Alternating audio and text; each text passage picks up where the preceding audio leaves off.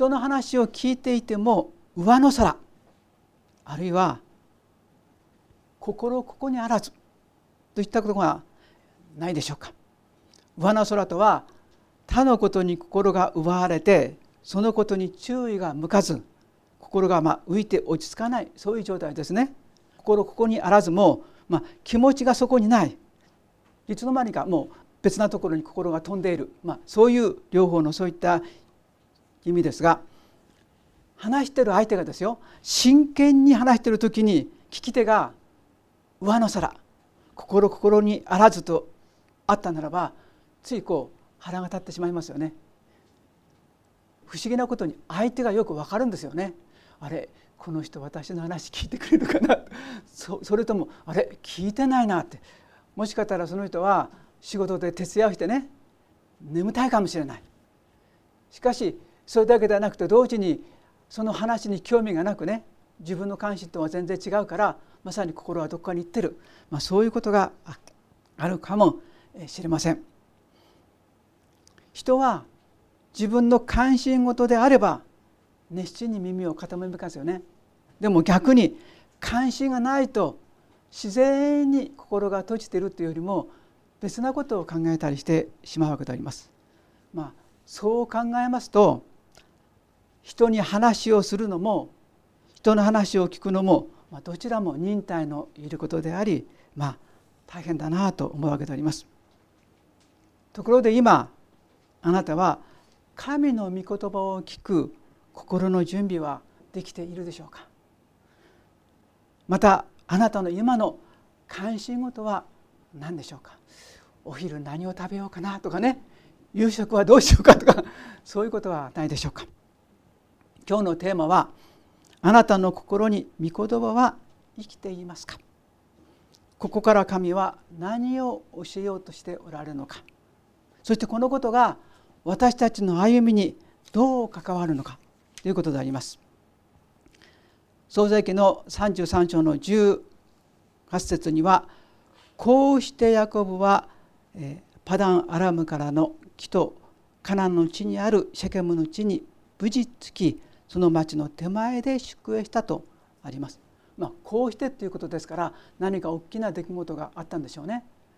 じゃあヤコブのその歩みに、まあ、どういったことがあったのかを簡単に見てみたいと思います。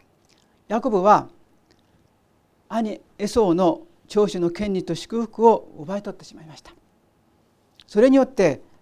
兄エソーの怒りと憎しみを引き起こし、まあ、命を狙われることになったわけであります。皆さんも兄弟同士歩んでいてこう大切な、まあ、おもちゃかなんかをこう取られたらやっぱりカットするでしょ？母リベカは兄弟喧嘩でそしてとんでもないことが起こったら困るということで、まあ、自分の故郷に、まあ、行くように進める、え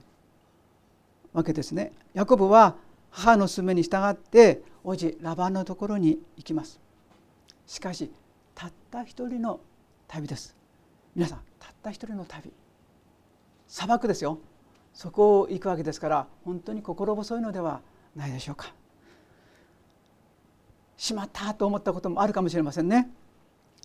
まあ、親戚といっても交流があるわけじゃないです。今まで行き来してたわけではないですから、まあ、そういう意味では知らないところに行くんですね。不安と恐れがいっぱいなその旅の途中の中で神は夢の中でヤコブに語るんですね。見よ私はあなたと共にいてあなたがどこへ行ってもあなたを守りあなたをこの地に連れ帰る。私はあなたに約束したことを成し遂げるまで決してあなたを捨てない。いいですね。決してあなたを捨てない。というこの約束を与えられたわけであります。そしてこの時ヤコブは父の信じている神を知るんですね今までお父さんから聞いていたかもしれませんけどあ本当なんだ自分と共にいてくださる神様なんだということを彼はこの自分の経験を通して知ることができそのことが彼の歩みに大きな影響を与えることになるわけであります。神の約束に励まされて旅をし無事おじラバのとこに着きました。そしてそこで、まあ、20年間の生活をするんですね。その歩みの中で2人の妻レアとラケルを与えられ子供たちと多くの財産を持つようになったわけであります。しかしラバンの子供たちからすれば何にも持ってこなかったものが今ですよ。自分の父よりも多くの財産を持つようにしもべを持つようになったということにおいてあれは自分のお父さんの財産を奪ったんだという、まあ、そういう思いが出てきてしまったんですね。ヤコブの信じている神がヤコブを祝福しているってことは分かっていてもやっぱ羨ましい、まあ、そこには嫉妬心もあったでしょう。いずれにせよここにとどまることができないそういう状態になっていましたからヤコブも故郷に帰りたいなという思っていたところに神はヤコブに語るんですね。ラバンがあなたにしたことは皆私が見た報酬を何度も変えたのも私はちゃんと見てるよ分かってるよその上で私はあなたのベテルの神さあ立ってこの地を出てあなたの生まれた故郷に帰りなさいと、まあ、語られたわけであります。このラバンのところで過ごした20年間はヤコブにとってまさに神の愛と恵みそしてあの約束の通り自分を祝福してくださった共にいてくださったその本当にそのことを、まあ、味わわしたわけであります。そして神からの力に促されたそして力を得たヤコブは兄エソのところに、まあ、帰ることになったわけですが先に兄のところにしもべを使わします。20年経ったとはいうものの皆さんどうですか？憎しみ恨みどうです？皆さん消えますか？ね？奪い取ったもの そのものが帰ってくるっていう知らせを聞いた。そしてしもべが戻りました。どうだった？って聞いたかもしれませんね。そしたらばお兄さんは400人もののしもべを連れて迎えに来るって言うんですよ皆さん。お兄さんだけなら分かりますね、まあ、ちょっとしたしもべなら分かりますけど400人ですよ。これはえらいこっちゃ。そしてそこで彼はどうしたかとまさに真っ青になりました。非常に恐れ不安になったと聖書は記しています。ヤコブはお兄さんの怒りを鎮めるために贈り物を先に行かせてそしてそういう策を練るんですね。お兄さんが来た時に「これは何だ?」「あなたへの贈り物です」「これは何だ?」「いやあなたへの贈り物」そうすれば許してくれるだろうというふうな策を考えるわけであります。それだけではないんですね。自分は一番最後、ね、上手ですね一番最後にいるというそういったことをするわけです。そこまで彼は策を考えたんですが不安は全く解消されませんでしたそれでどうしたか家族としもべは先に送って自分だけが残って神様の前に静まってお祈りしたわけでありますね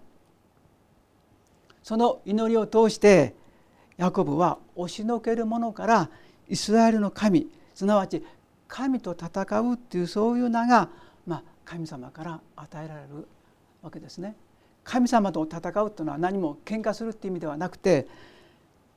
日々自分の自我を神様に明け渡し神に信頼し神に全てを委ねて歩むように神の前に祈りの戦いをするということになります。ヤコブの最初の計画は自分は一番後ろです最後尾ですところが祈り終えたヤコブはどうかというと神に足を打たれましたからその足を引きずりながらも先頭に立ったんですよ。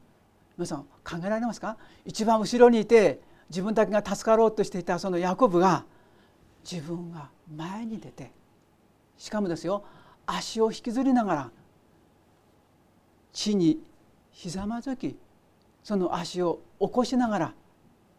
そして立っては起きそれを7回繰り返しながら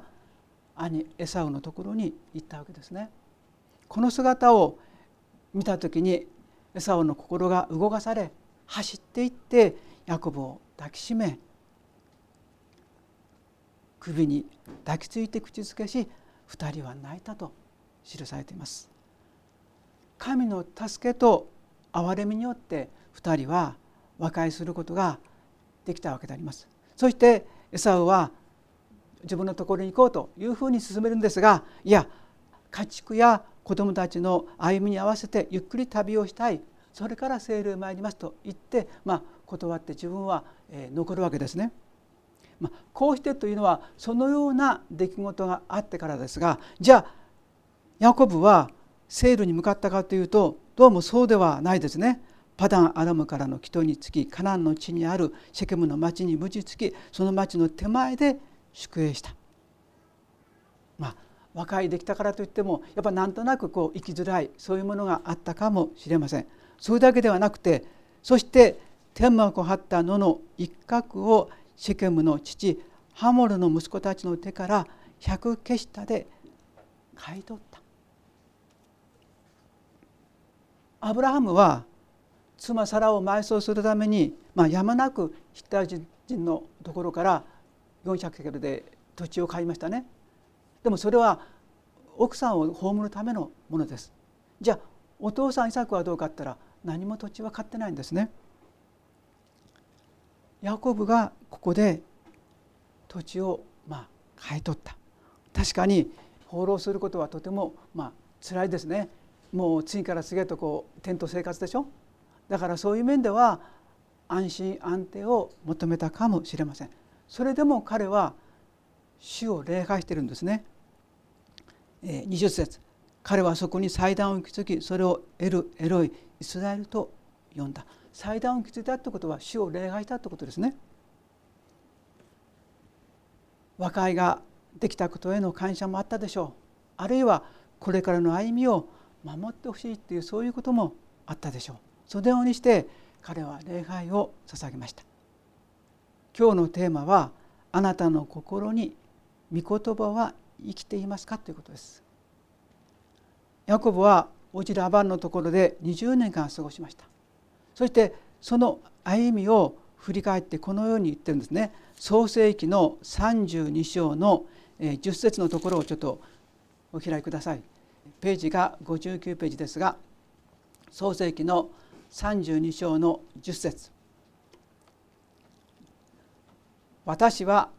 あなたがこのしもべに与えてくださったすべての恵みと誠を受けるに値しないものです。私は杖一本しか持たないでこのヨルダン川を渡りましたが今は2つの陣営を持つまでになりました。杖一本しか持っていかなかった自分が今このようにして多くの財産を得ることができた。それは全ての恵みと誠を受けるに値しない本当に神様あなたの恵みとかあの憐れみです。だから本当に感謝しますということを十二分に承知している言葉ではないでしょうか。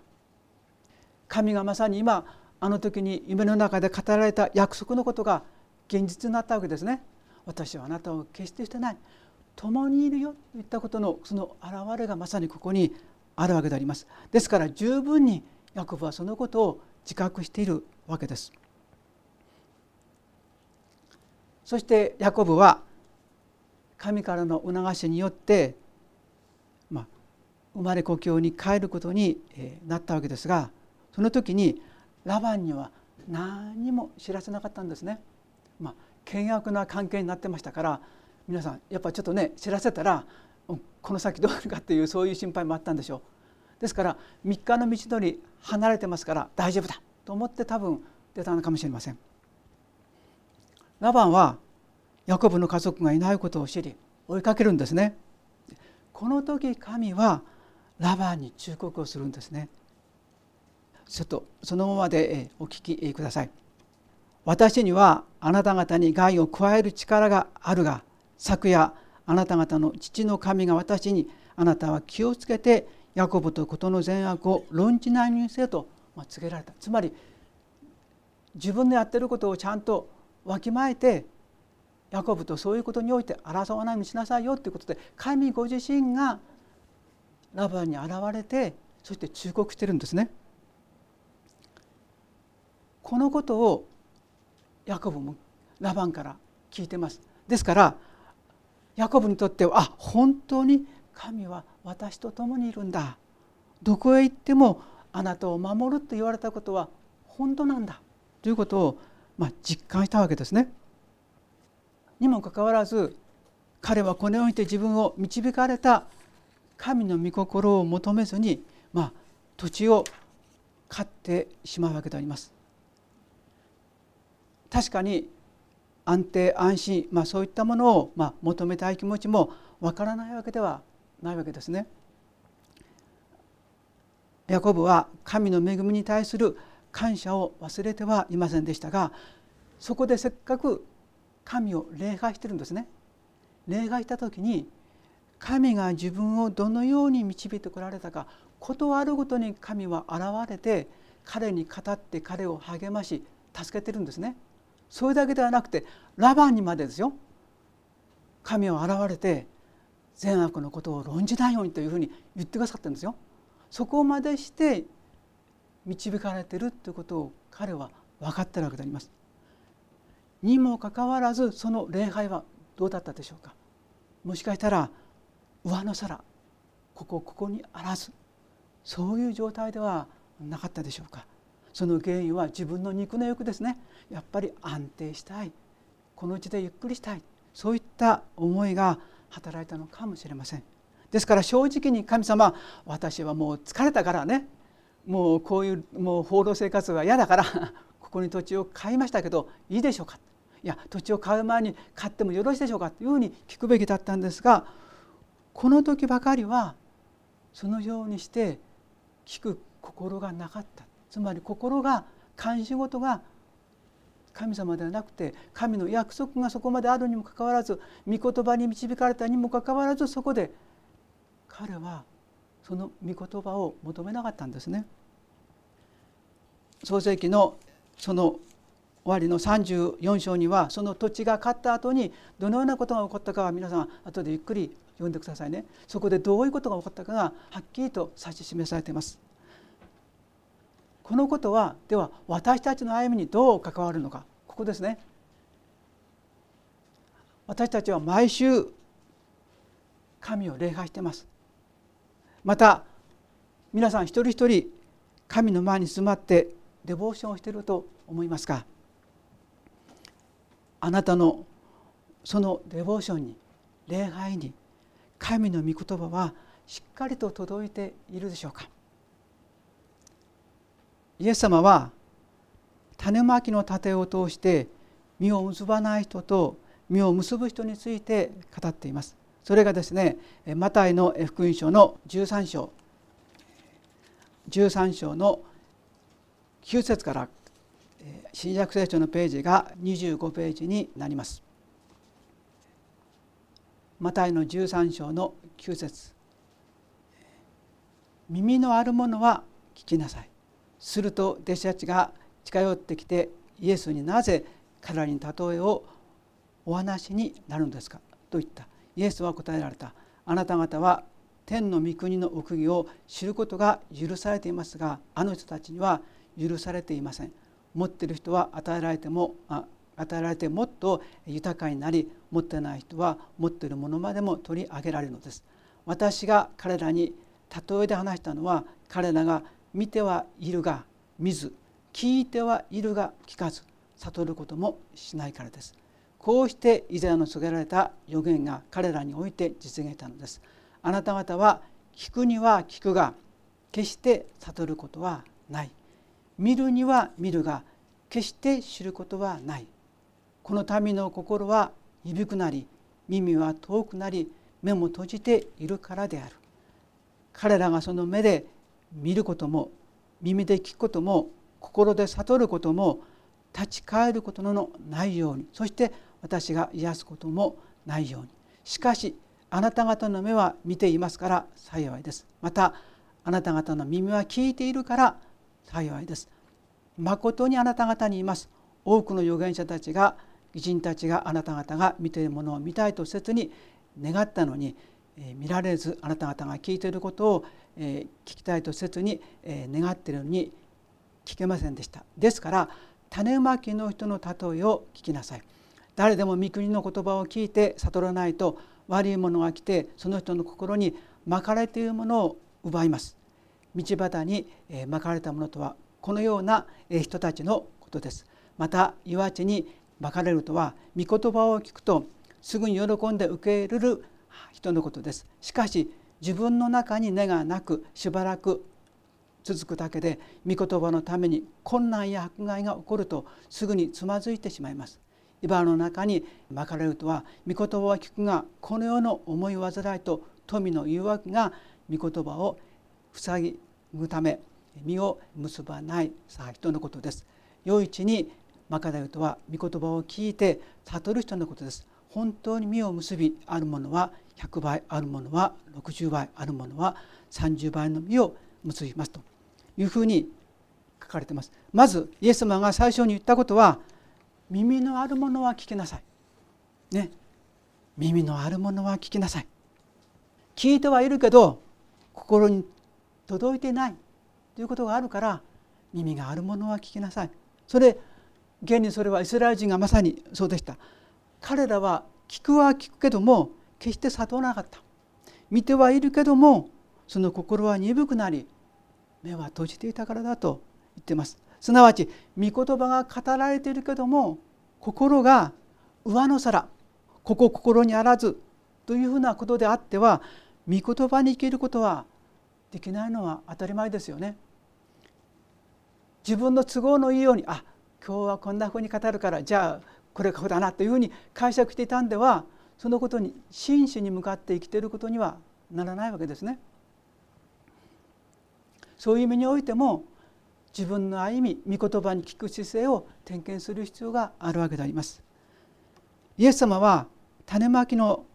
例えから私たちにまあ2つの戦いいわゆるそれは困難や迫害があるということをまあ記してますね。でうちの戦いは内側の戦いはこの世の思い煩いと、まあ、富すなわち自分の肉との戦いですね自我との戦いでもあるわけでありますそういったことがあるというふうにとはっきり記しています。まあ、これらはどれもとても厄介な問題で本当にこう、えー、なかなか太刀打ちできないわけであります。イエス様はいつも私たちの心の戸を叩いてますが決して強引に戸を開けようとはなさらないということですね。それはなぜかといえばイエス様はあなたとの個人的な信頼関係の中にある交わりを求めているからですね。強制的に皆さん強引に引っ張られたらやっぱ反発するでしょでも自分自らが受け入れて迎えるならばそのことを聞くんではないでしょうか。いずれにせよ実を結ぶということは簡単なことではないということですね。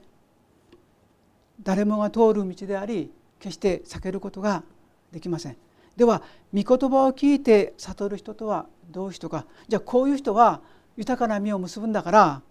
迫害や困難はないのかこの世の心遣いや富は自分の自我との戦いはないのかいや決してそんなことはないと思うんですね。同じようにあるんです。あるんですが御言葉に対して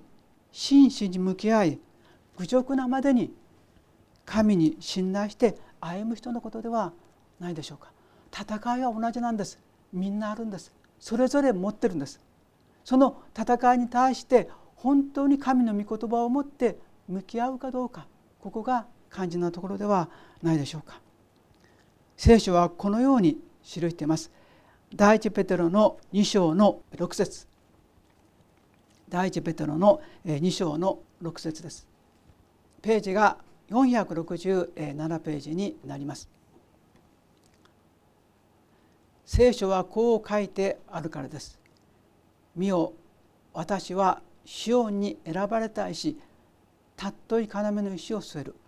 この方に信頼する者は決して失望させられることがない。もちろんこのお方とはイエス・キリストです。ヤコブの歩みを振り返るならばまさにこのお方に信頼して歩んだ時に彼の歩みは豊かに祝福され失望されることのないまさに神の恵みの中にあったわけであります。ま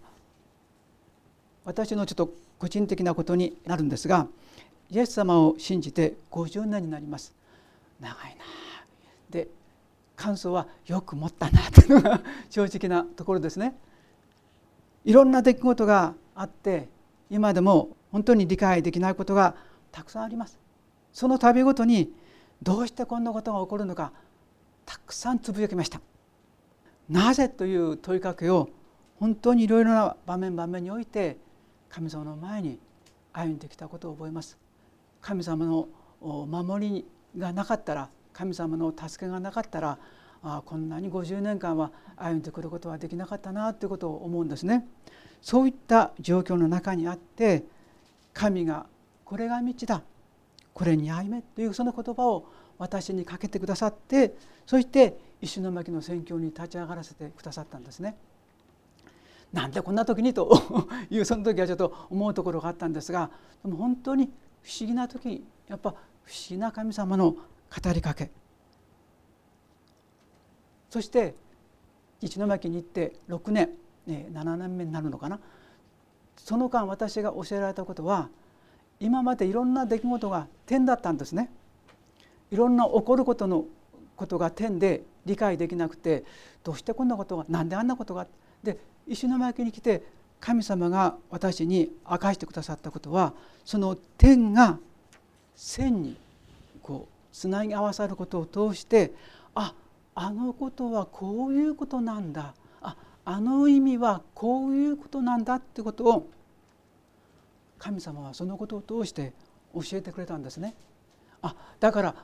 無駄ではない。皆さんそう思うでしょ？自分の人生でああんなことしてしまった失敗しまったってそういう無駄っていっぱい感じるでしょ？私たちの思いはそうなんですよ。無駄にしか見えないんです。なぜかと自分の尺度で考えますからね。でも神様の尺度はそうじゃなくてその全てをひっくるめて導いてるからその時は分からなくてもある時が来た時に神様は解き明かすんですよ。あのことは実はこういうことなんだよああいう出来事があったのはこういうことなんだよということが神様は私たちに聞く心があった時にまさに聞く耳があるものは聞きなさいと言われた通りに本当に聞こうとする時に神様は確かに教えてくださるんですね。私は本当に神様の計らいに、まあ、正直驚きました。それを通しながらああこの50年間の守りはやっぱり神様の憐れみなんだなということをつくづく感じます。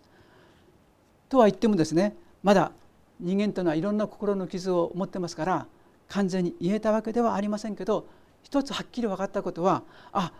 神が私のことを本当に心に留めていてくださるんだということを知ったんですね。ヤコブに「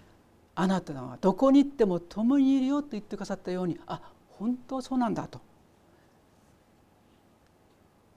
伝道者の書に「神のなさることは全て時にかなって美しいしかし人は神が行われる技の始ま始まりから終わりまで見極めることはできない。そうですね。私たちは自分の一寸先も分かりません。でも神様はその全てを見ておられてそして導いてくださるんだということを本当にそうだなということを感じます今私たちにその先が分からなくても神すなわちイエス様に信頼して歩むのは決して失望させられることがないというふうに私たちに語っておられることあります。なぜならあなたがイエス・キリストを罪からの救い主って信じたからであり神があなたの人生の全てに責任を持って導いてくださるお方だからです。イエス様はまたこのようにも語りました。ヨハネの福音書の16章。ヨハネの福音書の16章。31節から33節。イエスは彼らに答えられた。あなた方は今信じているのですか？見なさい。その時が来ます。いやすでに来ています。あなた方はそれぞれ散らされて自分のところに帰ります。私を一人残します。しかし父が私と共におられるので私は一人ではありません。これらのことをあなた方に話したのはあなた方が私にあって平安を得るためです。世にあっては苦難があります。しかし勇気を出しなさい。私はすでに世に勝ったのです。まさにイエス様が十字架にかかろうとした時に弟子たちはちじりバラバラになる。でも私は世に勝った。すなわち死を打ち破りそして私たちに救いの御業を成してくださるお方。そのお方が私たちの味方だということです。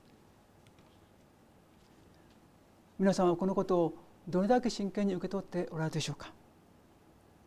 あなたが信じ従おうとしているイエス・キリストは世に打ち語られたお方なんですよ。だから決して失望させられることがないと御言葉は私たちに約束しているわけであります。あなたの歩みがあなたの日々の歩みのただ中に御言葉は生きているでしょうか。御言葉を聞いて悟る人に共にならせていきたいなと思うわけであります。困難や問題はあってもしかしその全てを神様は語れイエス様はあなたと共に歩んでくださってあなたの道を導いてくださる。この御言葉に私たちが立つか立たないかそのことを神様は今お一人お一人に求めておられるのではないでしょうか。お祈りをします。天の下の神様ヤコブは自分の人生を振り返って本当に恵みを受けるのにふさわしくないものだと語りました。神様そのヤコブをあなたは愛しそして断るごとに本当に御言葉を持って彼を導きました。あなたと共にいるよ。私は決してあなたを捨てないよ本当にその神が言われた言葉の真実を彼はまさにさまざまな歩みを通して知りました。しかし肝心なところでその神様の御言葉に耳を傾けずに土地を買うという選択をしました。もちろんそこにはいろんな意味があるでしょう。いろんな思いがあるでしょう。私たちもさまざまなことを決断しながら歩む時にどうぞそのところにおいて本当にそれが神の御心にかなったものかどうかを祈り求めていくそのような歩みをすることができますように。決して失望させられることがないというのが私たちへの約束でありそのお方こそイエス・キリストですからどうぞこの方に信頼しそして委ねて歩むことができるように私たちの歩みを整え導いてください。いつもあなたが心の戸を叩いていてくださることを心から感謝いたします。喜んであなたを迎えあなたと共に歩むことを喜ぶことができるように帰りてください。この時を心から感謝してイエス様のお名前によってお祈りします。アーメン